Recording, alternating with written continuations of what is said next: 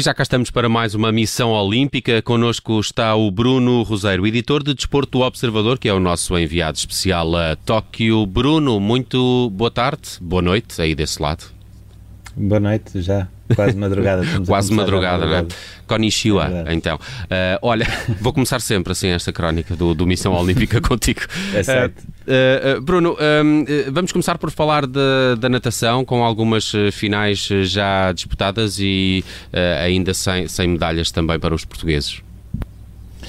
Sim, da, da natação, uh, aí uh, não, não vamos riscar. Aliás, uh, a natação é de uma maneira tal que nós portugueses temos direito globalmente todos a apenas dois bilhetes, portanto é um, existe um sistema de cotas e além desses dois bilhetes, se por exemplo houver três ou quatro de nós interessados em ir às finais, teremos de passar pelo Media Center e teremos de ir a uma fila porque uh, tudo o que são sobras de bilhetes para finais de natação vão para lá e depois são uh, redistribuídos. Um, hoje foi a primeira vez que passamos por lá.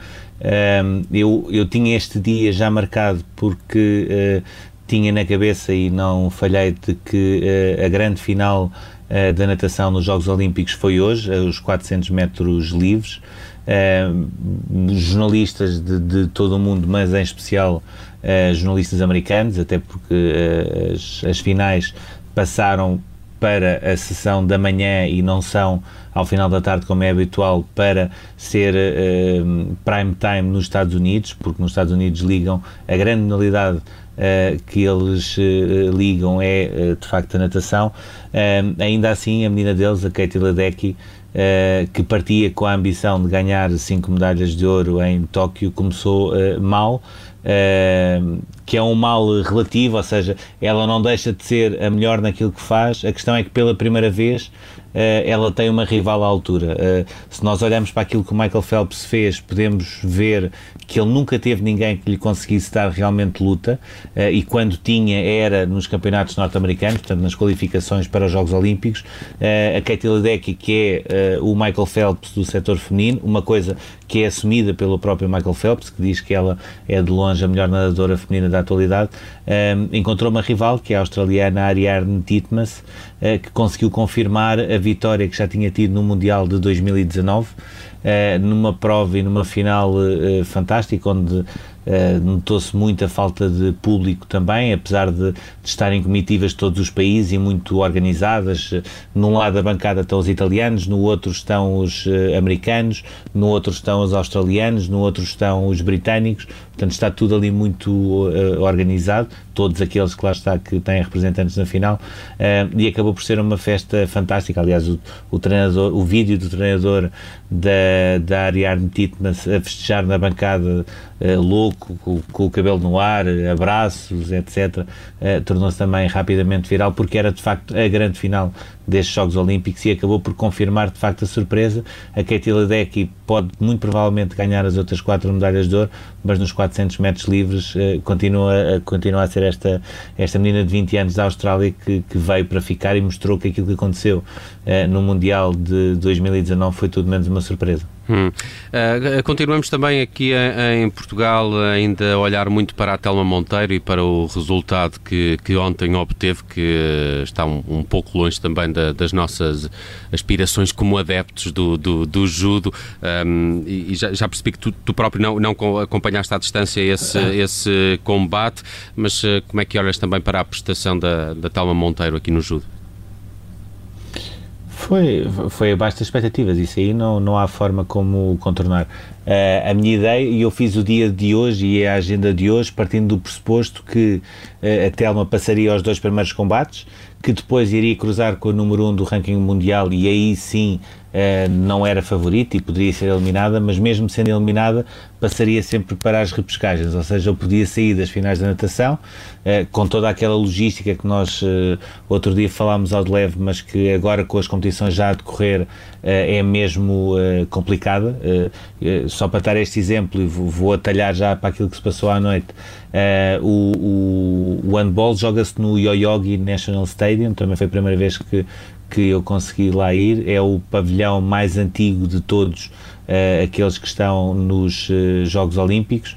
Uh, é, é, um pavilhão por dentro imponente, mas que, que, é quase labiríntico na maneira como se, como se chega lá, porque sendo andar de um lado para o outro não é propriamente fácil, mas lá dentro tem todas as condições e é um pavilhão imponente. e para tu teres a percepção, o jogo acabou ora, portanto, se começou às 7h30, acabou ali por volta das 9h30, depois fomos ali à zona mista, etc. Portanto, um quarto para as 10 uh, um quarto às 10 da noite, se eu uh, pudesse uh, apanhar, por exemplo, o metro, tinha 5, 7 minutos a pé, tinha uma estação, andava só uma estação na linha verde e depois fazia seis estações na linha castanha e estava no, perto do meu hotel. Como nós ainda não estamos autorizados a andar em transportes públicos porque temos de fazer os 14 dias uh, no Japão, portanto, com aquelas coisas todas, a partir de agora com uma cadência de testes de 4 dias, mas no início, na quarentena, era diário. O que é que acontece? Nós tivemos de apanhar uh, o autocarro Uh, até ao MTM, que é onde está, estão todos os autocarros, é uma espécie de, de centro de decoração da organização, que são 45 minutos, e depois daí apanhar o autocarro uh, para Ikebukuro, que é onde, onde eu estou hospedado, hum. que são mais 50 minutos. Portanto, no meio disto tudo, acabei de fazer quase uh, mais de uma hora e meia, quando podia ter andado seis estações de metro. E isto parece que não, em termos logísticos, uh, não é fácil. Um, e foi isso que eu pensei, ou seja, a partir do momento em que a Telma conseguisse chegar aos quartos de final, eu sabia que poderia chegar à vontade até ao, ao, ao MTM e seguir para o Budokan, que é onde está a ver o judo, uh, que teria tempo à vontade. Não aconteceu isso. Um, é daqueles combates uh, ingratos, é daqueles combates também são complicados de explicar. Alguém como a Telma que. Ela estava muito emocionada no final a explicar o combate. Sim, e, e, teve uma diferença que no, nos Jogos Olímpicos de 2012 aí eu fui mesmo a ver desde o início. Ela apanhou a Malloy, que era uma americana que, que, era tudo menos favorita, mas acabou por ganhar uma medalha de prata nesses Jogos de 2012. Uh, e ainda assim a reação que ela teve hoje foi completamente diferente da reação que ela teve uh, há nove anos. Há nove anos foi uma reação completamente uh, explosiva, estava quase de, desesperada por ter caído logo na primeira ronda. Hoje é de facto uma reação triste, é uma reação de frustração de alguém que sabia que podia ter ido muito mais longe. Um combate ingrato, um combate que para mim Uh, tenho algumas dúvidas como é que se consegue dar dois castigos uh, num, num, espaço tão curto de tempo, não é propriamente uma coisa, uma coisa normal, mas também não foi, como é óbvio, pelo árbitro que, que ela perdeu, mas acaba por ser ingrato porque são, são 10 minutos de combate que acabam uh, sem que a, a, a teoricamente favorita conseguisse ganhar. A atleta polaca que, que venceu a Telma caiu logo na, na ronda a seguir, portanto era aquele, percebia-se que, que, que, estava a jogar ali muito também no combate com, com a Telma. Uh, e, e, acaba, uh, aquilo que se sente é que fica e sai da, da derrota uh, inicial da, da Telma quase a sensação de que as coisas aqui não estão a correr bem, porque o Gustavo Ribeiro também se apontava muito a, a medalhas Uh, conseguiu o diploma, mas ficou em oitavo na final. Uh, tivemos a Catarina Costa, que acabou por exceder as expectativas e que ficou no quinto lugar. Uh, o Rui Bragança também havia uma secreta esperança de que pudesse eventualmente chegar à luta pelas medalhas, perdeu logo no primeiro combate. E, portanto, começa a haver aqui um pouco aquela sensação de que Uh, parece que as coisas estão a correr uh, mal, uhum. mas não é propriamente assim. De facto, a Telma era, era uma grande candidata às medalhas, uh, mas acredito que a grande concentração e as grandes expectativas portuguesas vão começar, sobretudo daqui a, a 3, 4 dias, com o Jorge Fonseca para a frente. Porque depois uhum. temos Jorge Fonseca, Fernando Pimenta, uh, Oriol Dongmo, uh, o Pichardo, a Patrícia Mamona. Portanto, temos uma série de atletas que, que são verdadeiros candidatos e que podem mesmo uh, lutar pelas medalhas. Vamos aguardar por essas provas. Sim, mas independentemente disso tudo, amanhã já temos uma final uh, do, do dressage por equipas uhum. uh, e temos também a, a, a Yolanda no surf uh, que já está nos quartos de final e que amanhã vai acabar a prova, portanto é, é por causa disso que assim pelas minhas contas por alto, portanto a partir desta altura, se eu começasse a dormir nesta altura, teria 5 horas para dormir, porque para chegar ao surf às 9 e meia terei de sair do hotel antes das 6 da manhã, porque a viagem é longa, são mais cerca de 2 horas e 40 em dois autocarros, um, e portanto é mais uma, uma possibilidade que Portugal tem de conseguir uma medalha. Uh, e portanto uh, diria sobretudo isso, ou seja, percebo que esta derrota com a Telma uh, deixe transparecer de que as coisas estão a correr muito mal e que tudo isto é um flop, mas não é bem assim. Portugal tem tido bons resultados. muitas vezes nos Jogos Olímpicos as pessoas olham para as medalhas, mas os diplomas também são importantes. é importante termos atletas entre os oito melhores, os oito melhores olímpicos. E depois podemos ter sempre uma surpresa, seja no dressage, seja no surf, seja numa outra qualquer modalidade, seja no judo. Amanhã também temos o Henri Gutize e, portanto, vamos acreditar que poderemos ter essa surpresa e depois vamos acreditar de que aqueles que são realmente mais favoritos podem confirmar esse estatuto mais para a frente. Já, já fizeste aqui um pouco da, da, antevisão do que será o dia de amanhã para os portugueses, principalmente com esses destaques para a dressagem e também para o surf, mas uh, ainda ir um, um bocadinho ao, ao handball, que, que jogou uh, hoje a equipa portuguesa, conseguindo a sua primeira vitória e também acalentando ainda a esperança de, de seguir em frente neste torneio olímpico. Sim, eu diria que esta, esta vitória de hoje foi um passo uh, muito importante. Até Mas porque... foi um jogo intenso. Muito. Uh, vamos imaginar que eu estava lá só uh, como jornalista, mas também como português, como é óbvio que, estamos todos. É um jogo de, de, perder, perder a cabeça a certa altura, porque, sobretudo na segunda parte, por, por várias ocasiões, percebia-se que Portugal podia encostar e que podia empatar ou passar mesmo para a frente, uh, e ia cometendo erros que não são nada normais uh, nesta equipa. Não, não, esta equipa joga muito mais do que tem, do que tem jogado, defende muito mais do que tem defendido. tivemos um Salvador que acabou por ser o, o Gustavo Capdeville, que que acaba por entrar e consegue encher a baliza. Não é normal um guarda-redes acabar com uma eficácia de defesa de remates de 43%, a média costuma ser 30, 30 e poucos. Só mesmo os guarda-redes de grande nível é que conseguem fazer essas percentagens de eficácia de 40 e tal, 50%. Ele conseguiu, foi isso que manteve Portugal sempre muito ligado ao jogo. Acho que esta vitória é muito importante porque é a vitória que Portugal precisava, independentemente de jogar melhor ou pior. Era a vitória que precisava.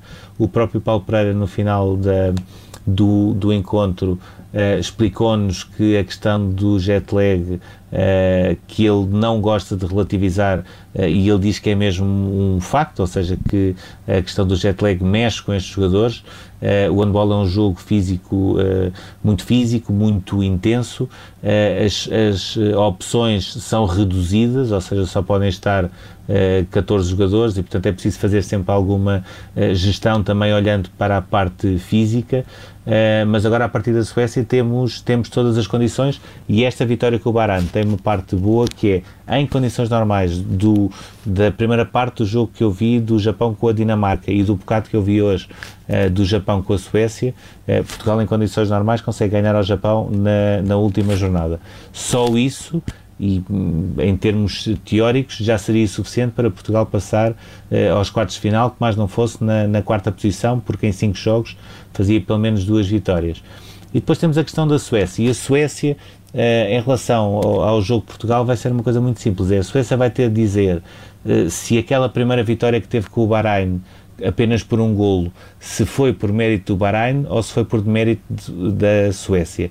E eu acredito que Portugal estará a apostar muito nesse jogo com a Suécia, porque já percebeu que a Suécia pode não estar tão forte uh, como é habitual. Portanto, as, as esperanças estão completamente lançadas. Este resultado foi, foi fundamental hoje, notava-se Uh, se calhar alívio é a melhor uh, palavra que, uh, para descrever Facto. aquilo que se sentia entre, entre os jogadores de, de, Portugal e portanto a partir daqui têm tudo para conseguirem mudar o chip, limpar aquela primeira derrota com o Egito num jogo onde de facto correu, correu tudo mal e seguirem o, o, caminho que eles tiveram, já estão habituados a, a superarem-se e superarem-se mais um pouco também. eu diria que é quase o destino desta equipa, desde que infelizmente partiu o Alfredo Quintana, Uh, acho que é um desafio constante. Uh, tentam sempre perceber uh, até onde é que eles podem ir. Têm desafiado o impossível, têm conseguido vencer o impossível e vamos ver se agora também nos Jogos Olímpicos e em Tóquio conseguem fazer isso mesmo. Muito bem, só para terminar, Bruno, estamos a ficar sem tempo, mas queria ainda um comentário teu a esta notícia da aproximação de um tufão a Tóquio, que terá mesmo já originado algumas alterações em algumas uh, provas. Que, que, notícias é que tem? Pode ser giro para as provas de surf e da canoagem, Sim, assim. algumas, algumas até poderiam engraçado. beneficiar, não sei. Mas sei que algumas Sim, já foram, já foram até canceladas ou, ou adiadas, não é? Sim, em relação ao surf, parece-me deve ser uma boa notícia porque eles próprios já alteraram o calendário e em princípio o surf fica despachado amanhã, ou seja, consegue-se fazer já uh, uh, amanhã. Uh, e, e, da minha parte também era o que mais faltava estar a fazer 3 horas e chegar à praia e afinal dizer. Olha, não, medalha de ouro para ti, Bruno, por esses pedi, pedi papers que tu fazes diariamente, para desde já, não é? Medalha de ouro para Bruno Rosário, exatamente. Sim, até, até 3 de agosto, até 3 de agosto vai ter de ser assim, depois provavelmente percebo que. Espécie de triatlos, não é? Andar que fazes? De, de metro ao comboio e era, e era uma coisa de meia hora, mas eh, pronto, é isso que eu ando a, preciso, claro. a perceber todos os dias. Um, da parte da, da organização, eles enviaram-nos um e-mail a explicar que o remo e o tiro com arco já foram feitas alterações. Em relação ao surf, já confirmaram que vai existir. E depois o resto do e-mail, eh, muito em resumo, é um bocadinho do género: eh, nós estamos a tentar controlar isto, isto em princípio está tudo controlado, mas ainda assim vão vendo aqui os e-mails de vez em quando, passem por aqui para perceber Uh, se, se, há alguma coisa ou não. Uh, uma coisa é certa, está, está menos calor do que é normal hoje na rua, à noite, está a vento, que foi uma coisa que ainda não, não se tinha sentido. Uh, e vão aliás, olhando pela janela, não é? Se virem carros a, se virem carros a voar e assim, é pá, fiquem, fiquem dentro, dentro sim, do hotel. Se calhar, se, sim, se calhar, se calhar, Sim, mas o importante é sempre cumprir aquelas coisas das, das quarentenas e dos testes, etc. Nem que se leve com, com 10 carros é. em cima, é claro. é preciso é fazer os claro. testes todos para estar todo, tudo direitinho. Sabes o que é que eu acho que falta a estes Jogos Olímpicos? Falta o Godzilla. acho que para ficar completo aqui o cenário, é pá, é no Euro Godzilla. É, e tá. aí sim, acho que é, tínhamos uns Jogos Olímpicos como deve ser.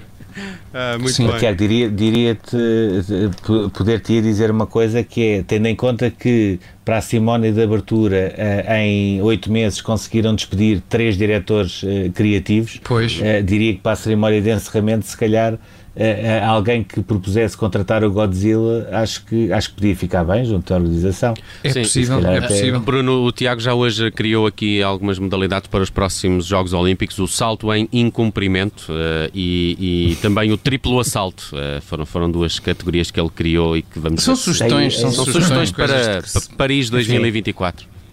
Sim, e, e, eram modalidades onde nós temos vários, vários atletas com capacidade para conseguir mínimos muitos, olímpicos muitos. tranquilamente. É, exatamente, fez como tu sabes. Bruno Roseiro, o nosso editor de desporto do Observador. Parecia aquelas, corridas, parecia aquelas corridas, aqueles 100 metros que, que, que há, há uns Jogos Olímpicos atrás era só americanos. Sim. Estás a ver? Os oito, os oito corredores, seis eram americanos e nós era tipo seis portugueses. Só nestas modalidades. Só cumprimento.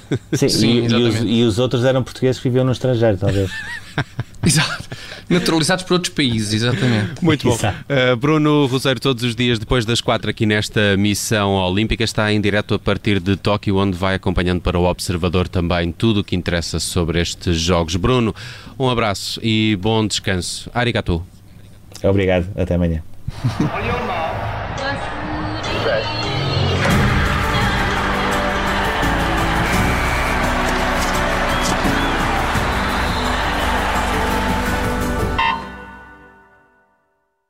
Rádio